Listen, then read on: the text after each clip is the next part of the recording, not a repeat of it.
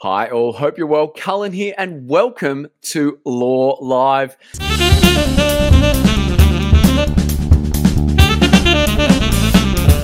My next guest has had over 35 years in sales, Ailes from the UK, and is currently heading up Professional Services BD. And he's helped over 150 firms, partners, barristers increase their revenue by six to seven figures. And he's talk coming to you and going to be talking about how you on your firm can become rainmakers and also not only attract great clients, but attract great staff or staff, as he'd say, because he is from the UK. Please make welcome Mr. Alistair Marshall, who is very snappily dressed. How are you, Alistair? And thank you for joining me well, live always aware that I need to be a snappy dresser when I'm uh, next to you, Cullen. Yeah. My goodness, I don't hold a candle to you, Alistair, but the question on everyone's minds, and I will before I get into that, guys, it is a law live and it is 1.30 on the 12th. So please put your questions in for Alistair um, and we'd be welcome to them. But what is happening in your world, Alistair? Well, it's a mixed bag out there. Uh, I would say two thirds, two thirds of firms and lawyers are doing very well and I would say a third of them are doing less well, bordering on struggling, because the other two thirds are pinching all their their work and clients. So um, it, you will not find it surprising when I suggest that one of the reasons for that are the two thirds of firms or people who are doing quite well tend to be more active uh, in going out and trying to win work, whereas the third who are doing less well may be those who are more passive and wait for the phone to ring, which is uh, probably not the way I'd go in 2022. No, and just so everyone knows, you are a BD uh, master, and the way we originally connected was you connected with me on LinkedIn and asked simply, "Let's grab a coffee." And to this day, two years ago, we're still very good friends, colleagues, and it's just opened a realm of possibilities from that one interaction. Which, to your point, it's um, the, I guess the smarter you work up here, the luckier you get down here. But no one actually focuses on all that uh, BD work at the at the top end. Sure, but the reach out came because I had an ideal, or I knew, or had an ideal client in my mind, and you played in the same world.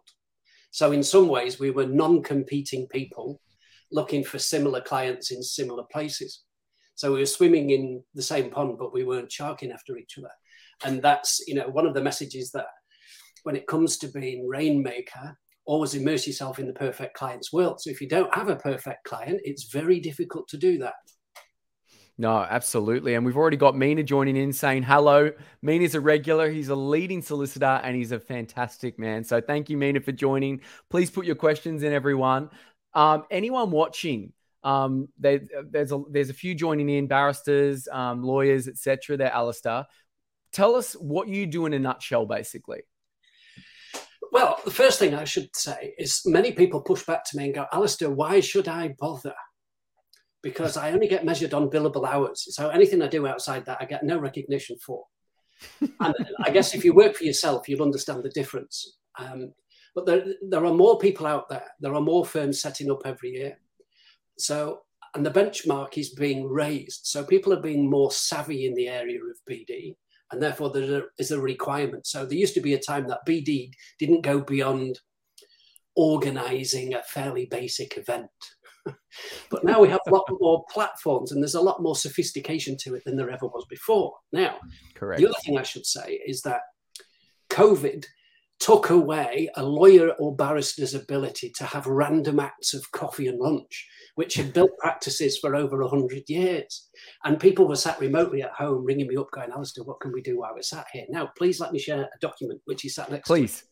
This is the original piece of paper I wrote in March 2020 where I wrote down the 20 odd routes to market that I use to generate interest in what I do. And then I took the highlighter pen to it and said, what could I still do while I was working remotely? And guess what? I could do all but three.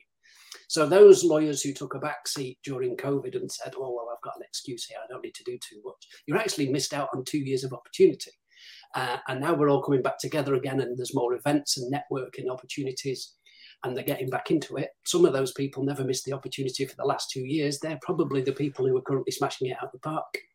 Absolutely. And I want to remove that stigma of the word sales. Zig Ziglar, who you and I both love, um, once said in his southern accent, he passed away now, God bless him, but he said, Everyone is in sales. Even if you don't have the sales person title, if you work with people, you are in sales. So I think lawyers don't want to use that word, but they are in sales, right? Surely.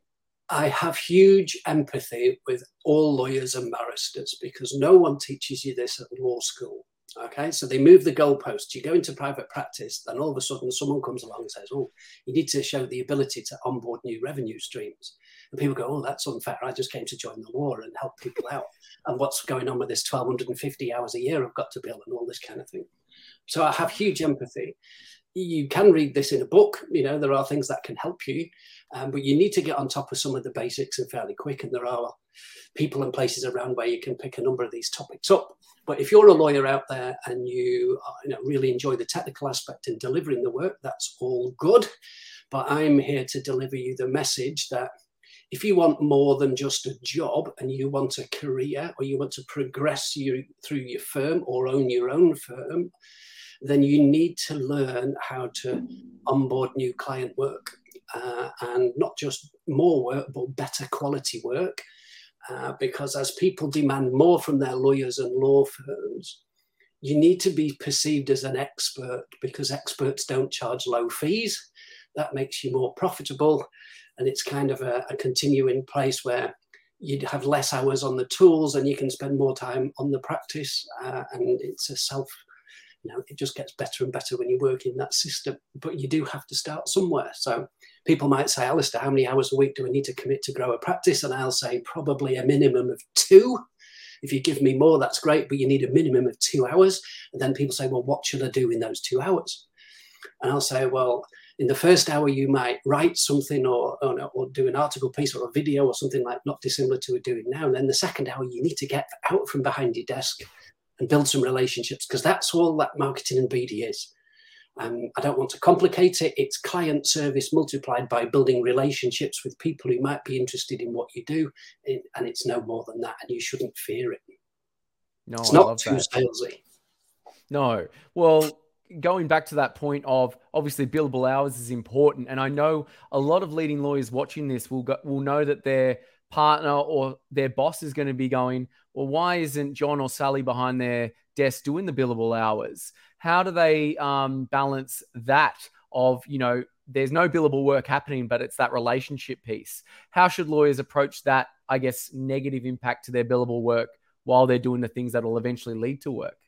Well, I think you need to um, demonstrate you being efficient uh, in the hours that you take to do this stuff. So, in a larger firm, you're sometimes required to go and tick a box back in your CRM system. So you have to go back to Salesforce and tick that you've had a meeting with someone. So you may as well be meeting with people who are relevant and could do something for you. So, you know, the, the meetings I try and suggest to people fall into three areas. So you might have meetings with existing clients or people who work in existing clients. That's where you get referrals, testimonials, case studies, all those kind of things from. Um, the second group is prospects who match that ideal client. So let's for you know for mine and your sake, we want mm-hmm. lawyers and law firms. If it's a lawyer who's listening, let's say it's a, a medical practice person. We want to be the go-to lawyer in Australia for medical practitioners. That's fine. You would meet with medical practitioners.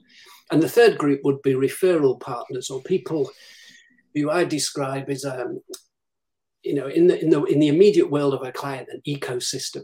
So I spend my life uh, in a referral world with people who also want legal firms and legal people as clients, but we don't compete. So I have regular lunches with the head of professional services in banks, in insurance brokers, in accountancy practices. I, you know, I might talk to people about the digital footprint and online, but I don't write code, I don't build websites. So I have people who I can recommend who do that far better than I do. I'm a decent copywriter, but I'm not a professional one. So I have copywriters in the network. Most firms that I see, believe it or not, have HR challenges. Uh, I'm not an HR guy, but I have well, I have a whole ecosystem. So all the problems that a law firm describes, there's probably someone in my network who I can help, who can add value. Um, so again, if you think as a, if I was a lawyer and I wanted to become the go-to lawyer for dentists within the eastern seaboard of Australia, then you would have to think about who else knows all those people and you don't compete. Now, bizarrely, 15 years ago, when I decided lawyers were going to be my world, I read three books on how you ran a law firm. And I learned the most boring things about WIP. It's not that I woke up one day and needed to really understand WIP, but I couldn't speak credibly with people in a legal practice unless I understood the mechanics of how things work. And so, um, again, if you if you were into medical practitioners or dentists, you would understand that X-ray machines are the biggest financial outlay that any dentist makes after premises. So if you got close to the people who supply X-ray machines to the dentists of New South Wales, they could open every door to every dental practice you'd like to do work for. If you want to do agriculture, and again, I'm kind of I'm making this up to make the point. If you knew the John Deere tractor salesman, he could probably introduce you to every farmer in the west of the state. So, and you don't compete. So it's about uh, understanding who can influence and open doors for you. You know, some of the bankers that I meet bank 500 law firms. Well, I couldn't dream to work with 500 law firms. You couldn't do it. So they already know all the relationships. You just need to be able to work with these people and build relationships and help them understand why you're valuable to their clients they already enjoy. I mean, indeed, by what you're saying is like actually think back and actually see along the line who has the most influence and you know build a relationship with that person and make sure it doesn't compete because obviously people don't want to impede on other people's i guess turf if you want to call it that. But um, that there, there's some good examples. Now that's from the client point of view. Let's talk about the big issue faced in a lot of law firms right now is staff retention and how to engage your force. Like you talked about eh, you know attracting quality staff how does how does a firm do that and keep them well, uh, there's two or three things here. let's peel back the onion. Um, I guess it starts with staff satisfaction. So if people don't leave, you don't need to recruit new ones. So I'm a big believer that as well as measuring client satisfaction, firms should measure staff satisfaction, and it should be a yes. formal survey that's done every two years. One of the things that most staff that I speak to are nervous around is this how you build your practice? And because there's always a pressure of having a billable hours target, you know, everyone's on the mouse wheel trying to knock it out of the park every week. If you can assist people and say, we will show you all the skill sets that we expect of you, and we'll help you on your pathway to partnership by help by you know showing you the ropes and how you would actually build this practice. It's a team game. We'll do that. People are less likely to leave if they feel like they're left on their own to do that Secondly, when it comes to interviewing people, if you can demonstrate that you have that, and this is part of your induction program, is that we'll take you through this, that's a huge benefit versus other firms who don't do it. And also in a, in, a, in an interview situation, the, the, over the last 18 months, the, power's changed. It used to be the interviewer had all the power and the job to offer. Now the interviewee has got as much power because they're the ones choosing which firms to go to in a short in a talent shortage. Correct. So if you need to sell people the dream, why should I come to your firm rather than go to another one? Well, look, here's our strategic plan. This is where we plan on taking this business. We'd love you to join the bus on a journey because this is where we're going. But again, you can only share that dream if you've taken the time to actually work out what it is. The other thing that's very appealing to people is the type of work they're going to do and the types of clients they're going to do it for. And I, have gone to work in firms who, you know, even boutique firms who've had stellar client bases. But if I looked at the website, you'd have no idea of the type of work and who they do it for because they're so blinkered in, in sharing that types of information. And that's why they also look. They also look the same. Every law firm website usually says we do this, this, these. These are our clients. We want to great, great outcomes. It's like, but what do you actually do? Yeah. Um, and most firms have the same thing. It's like you wouldn't, if you didn't know the brand, you wouldn't know who it was.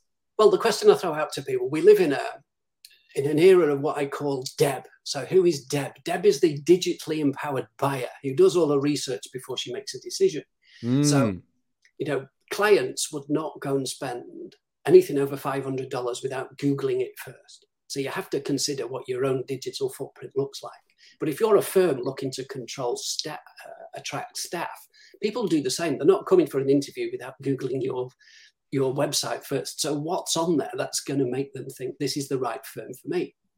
There's going to be good work. There's going to be good colleagues. There's a path to partnership here. I'm going to get training. People are going to invest in my time.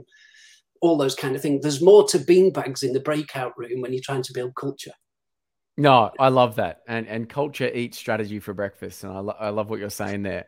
Um, and in terms of um, testimonials, never have they been more important. Google's a great platform. Um, someone once said to me very, very prophetically when we started our business four years ago, you will never get a lawyer to leave a Google review.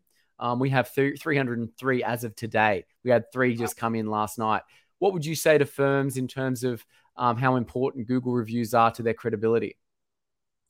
I think it's huge in a modern world, particularly to our younger brothers and sisters.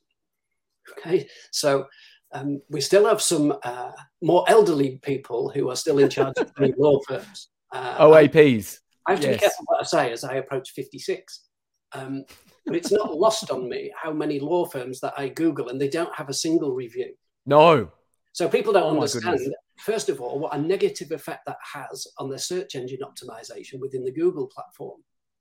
And don't get me started on where the value is in a digital agency, because there's so many snake oil perpetrators who should be working with their law firms and making them do this. However, I have this to say, and this is bordering on controversial, Cullen, so I have to be careful. Say it. Say it. Everyone is watching and peeled to what controversial thing you're going to say next. Okay. So in Australia, I would say less than 10% of lawyers ask clients for feedback. And that is the best time to ask for a referral, right? So most people, when I say, how have you built your practice to date? They go, Alistair, word of mouth referral. That's how we get them. And I go, fantastic. We're in the start of October. How many clients have you asked this financial year since the 1st of July? And it all goes quiet, right? So people are waiting for people to give a referral rather than asking for it because they're a little bit frightened or they've never been taught on how to ask for it without sounding Correct desperate or salesy or cheesy or needy or all of these things. So that's the first thing. But the best time ever to create a trigger point for a referral is when someone says, Cullen, that was awesome. And we got real value from that. That's a nine or a 10 out of 10 service. That is the time to go, who else do you know would benefit from this type of thing? But if you don't have a client feedback system, you miss that opportunity, which is a huge miss with 90% of the lawyers here in Australia. So there's a quick takeaway, people. If you don't have that system in place, you really should, because that's when you're likely to. And then when you get the great feedback, that's when you can send them a link that says if you go and press that link, it'll take you directly to Google, and you can, if you could copy and paste those kind words in there, that would be phenomenal. Uh, no, and the absolutely. system kind of takes care of itself. Mm, mm. I'm endeared by what you're saying there as well. And uh, what I would say is a little freebie for everyone. Here's the one thing that everyone has on them their phone. Um, the reason why we probably have so many Google reviews is because our clients love what we do, but also we ask, we send it to them in a text and say, when you have time, we'd love to hear from you. And because they've got it on their phone, they're more likely to do it. People send it in an email, and who looks at their email? Like, not every day, but everyone looks at their text and everyone has their phone on them. So, little freebie for you send your Google reviews via text, watch them, soar. Now, well, hot tips well, you asked me earlier, what do you do? And I'm not sure I probably answered that. I'd like to think I make the lives of lawyers and barristers easier. Please. Because I'll say to them, how much easier would your life be if you didn't have to worry about worrying about where the next piece of work's coming from? And I could give you a roadmap to new instructions. So I guess that's kind of what I'm delivering. And given what we just described, I'm trying to get people to have systems, tools, and processes to produce the level of income that they require to live the lives that they want to. I guess that's where it sits. Because I appreciate that, you know, financial reward isn't the reason why everyone goes to work, including lawyers. So, you know, it depends what success looks like and what what cup you would like on your mantelpiece. No, absolutely. And I think Mina's resonated with what you're saying. He's saying fair, but I think it's a 5%. So thank you, Mina. And everyone should be watching out for Mina, law firms and whatnot. Mina asks a lot of questions. That's the kind of um, person you want working for your firm, I'd say. So a bit of a shout out to Mina there. Um, anyone watching, what's some hot tips or the three biggest tips in BD? I won't use the dirty sales word, but BD in, uh, in legal world that people can uh, walk away with. Three. Okay. First one is you have to have that ideal client profile.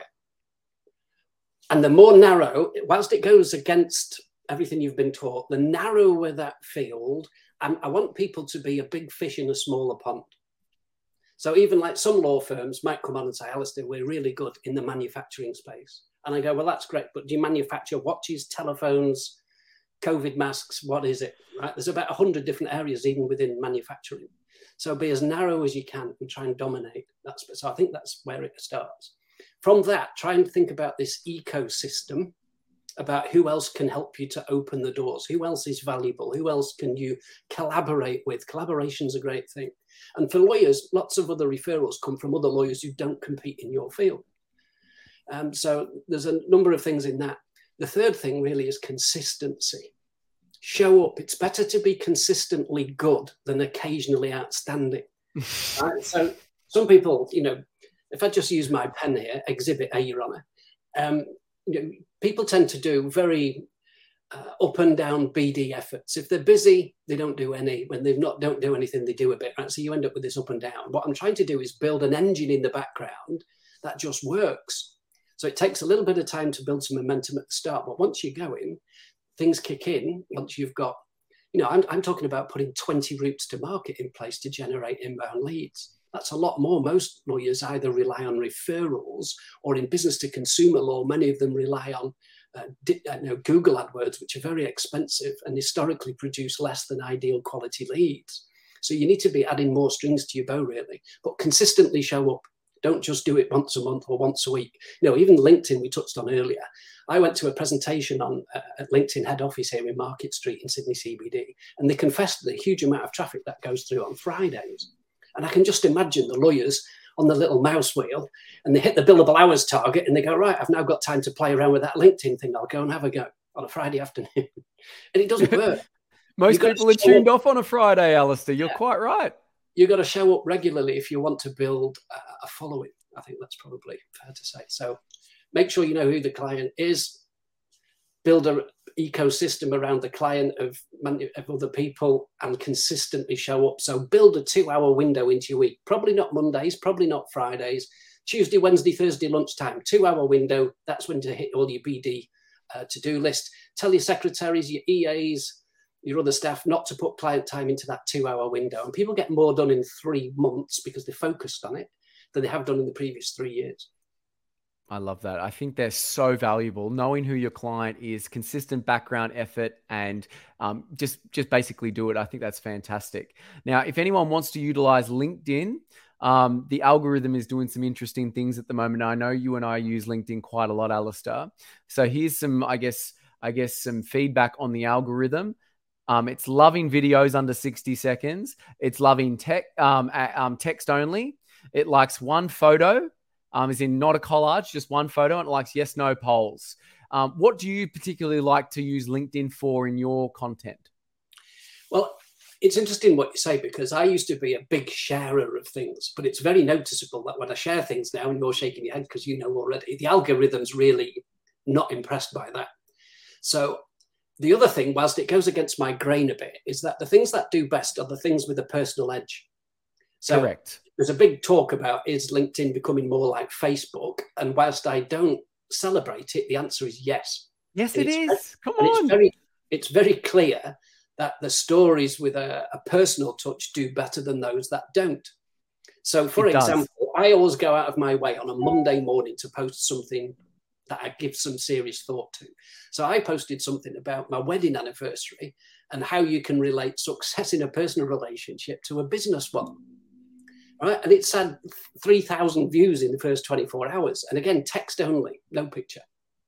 So that's had 3,000 sets of eyeballs on it. I think the biggest one I ever had, which was more than 12,000 sets of eyeballs, was when I became an Australian citizen and posted something around that. So it's mm. very clear. Um, but as I say, it, it, there still needs to be a business message in the post somewhere. Correct. Otherwise, Correct. people will go, this isn't Facebook, I'm in the wrong place, I'm not engaging with Cullen or Alistair again. No, no. I think what you're saying is quite right. Um, the algorithm does love personal elements to it, but it also loves it when you put someone else above you. And what I mean by that is the algorithm knows when you put another person's name in the post. So I'll tell you this this is straight from my sources at Microsoft. please get a photo of your team. Please get a photo of your clients and actually put them on there with their permission and say, hey, all, just a shout out to such and such because they've done this great work and they do this great. And what that shows the algorithm is that you're not talking about yourself, you're talking about someone else. Um, and not only does the algorithm love that, people like photos of people. Um, and they like engaging where you're shouting out someone else or celebrating someone else. So, to that point of business is personal, make it about another person as well um, as just making it about yourself, which I think is important. Um, but you know, when all is said and done in this sales arena, business arena, life arena, how would you like to be remembered, Alistair Marshall?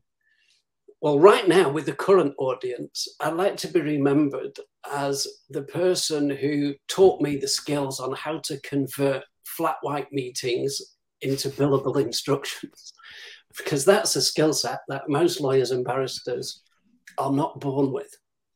Uh, and I spend an awful lot of my time now doing exactly that. And that's one of the things that people thank me for the most, which is very rewarding. So, you know, this morning I was out for a meeting at 10 o'clock in Pitt Street having coffee. There were other people in there. Many of them could have been legal fraternity. And as a result, not that much happened because they've never been taught how to hold that conversation. So they go back to the office and they tell the BD director, I've had my meeting with so and so today, ticking a box, everything's but not a great deal happens as a result or follow up. So um, I guess in the first instance, I'd like to think I'm making the lives of these legal people easier I love that. I love that. And another tip on top of that, have an outside coffee where people can see you. And I know you and I love Bean Bar. we have been uh, photo bombed or photo, uh, I was going to say photo shot. That's not what I meant at all. Maybe we need to be photoshopped. Uh, but yes, we have been spotted on occasion having flat whites out on the street. Doesn't do us any harm, I don't think. Absolutely. See and be seen. Where can people find you? Where are you hanging out most, Alistair? Where can people get in touch? Well, clearly LinkedIn's a good place to start. So Alistair Marshall on LinkedIn. There are there is another Scottish man uh, who has my name and shares the same spelling, but I would hope certainly here in uh, Australia I might be uh, nearer the top of the rack. Otherwise, go to the website professionalservicesbd.com.au. Uh, and please engage lots of the content there, all sorts of things, written videos, all sorts that can help people hopefully achieve the goals. Wonderful. And it's been an absolute pleasure having you on the show. Thank you so much, Alistair. We'll bring you back after this for some bonus questions, but you are a true powerhouse, sir. And thank you again. Bless you.